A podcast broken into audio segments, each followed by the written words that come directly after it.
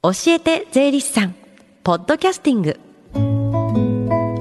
時刻は11時24分です。FM 横浜ラブリーデー。近藤沙耶香がお送りしています。この時間は教えて税理士さん。毎週税理士さんに私たちの生活から切っても切り離せない税金についてアドバイスをいただきます。担当は東京地方税理士会上田誠さんです。よろしくお願いします。よろしくお願いします。今日はどんなお話でしょうか？はい。あの新型コロナウイルス感染症の影響で外出を自粛したり東京オリンピック・パラリンピックが延期したりするなど今までに予想できない事態が起こりました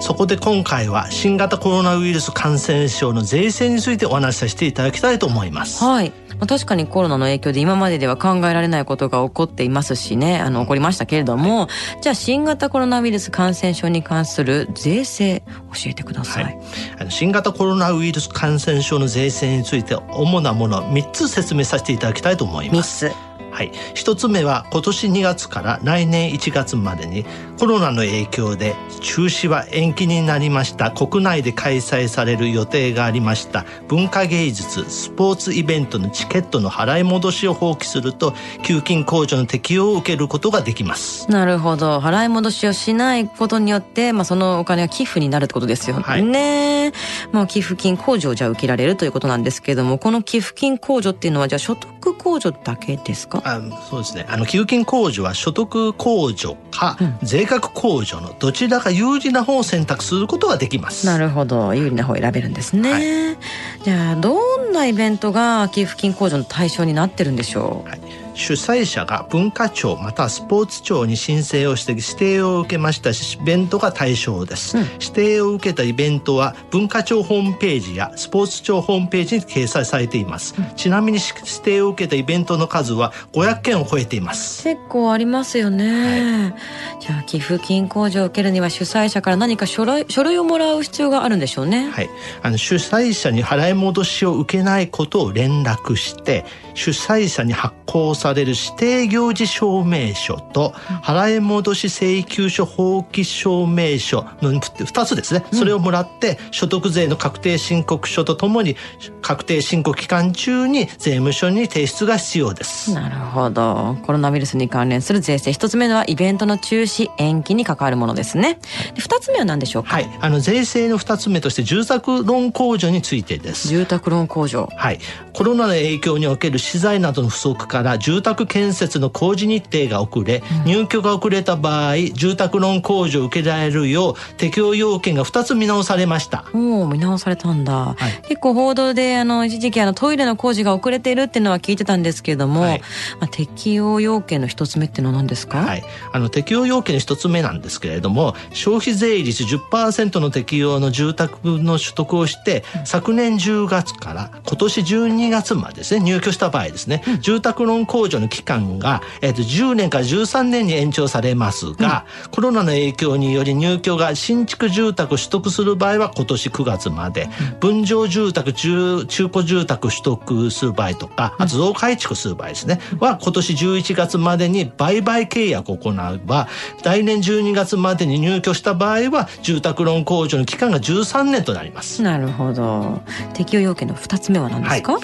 えーと、適用要件の2つ目なんですけれども中古住宅を取得して住宅ローン控除を受けるため取得の日から6か月以内の入居期限があるんですけれども、はい中古住宅取得後に行った増改築工事がコロナの影響で遅れ入居が遅れた場合中古住宅を購入した日から5か月後までに増改築の契約を行えば入居期限が増改築完了の日から6か月以内で住宅ローン控除の対象となります。うん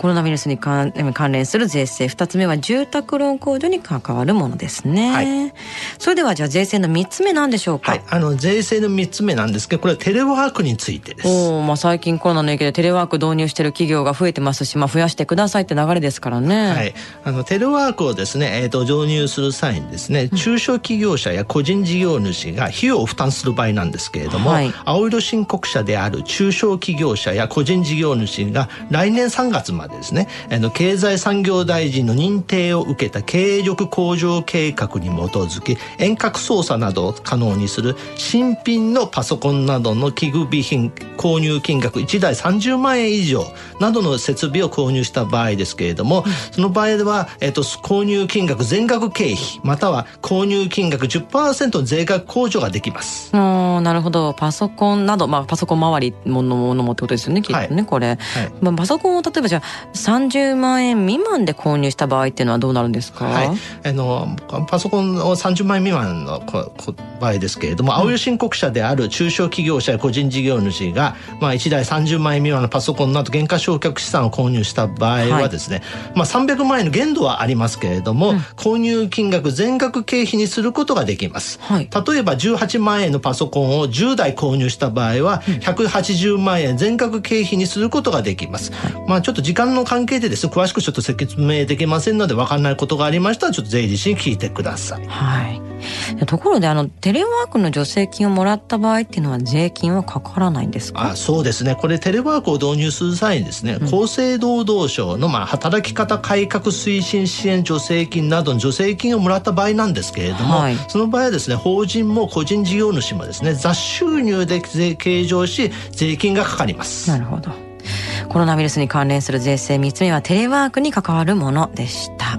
さあそして今日は上田さんからお知らせがあるんですよね。はい。あの税理士会鎌倉支部なんですけれども、はい、あの8月7日金曜日の午前10時より中学生向け税についての作文対策セミナーを、まあ、ズームですね、ズームで開催します。はい、申し込みは電話またはメールで受け付けています。詳しくは東京地方税理士会鎌倉支部ホームページをご確認ください。はい。それでは最後に聞き逃した、もう一度聞きたいという方、このコーナーはポッドキャスティングでもお聞きいただけます。FM 横浜のホームページ、または iTunes ストアから無料ダウンロードできますので、ぜひポッドキャスティングでも聞いてみてください。番組の SNS にもリンクを貼っておきます。この時間は税金について学ぶ教えて税理士さん。今日は新型コロナウイルス感染症の税制についてお話しいただきました。上田さんありがとうございました。ありがとうございました。Deep inside your ears still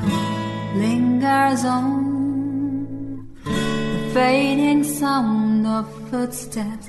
so clear to hear whenever I find you with empty beer bottles in your hand. I see someone four years old staring back at me. Once you told me don't know who you are. There are pieces of you lost somewhere along the way. You've been searching hopelessly in a wrong place. Cause they have always been with you from the very start. So many years you haven't been yourself.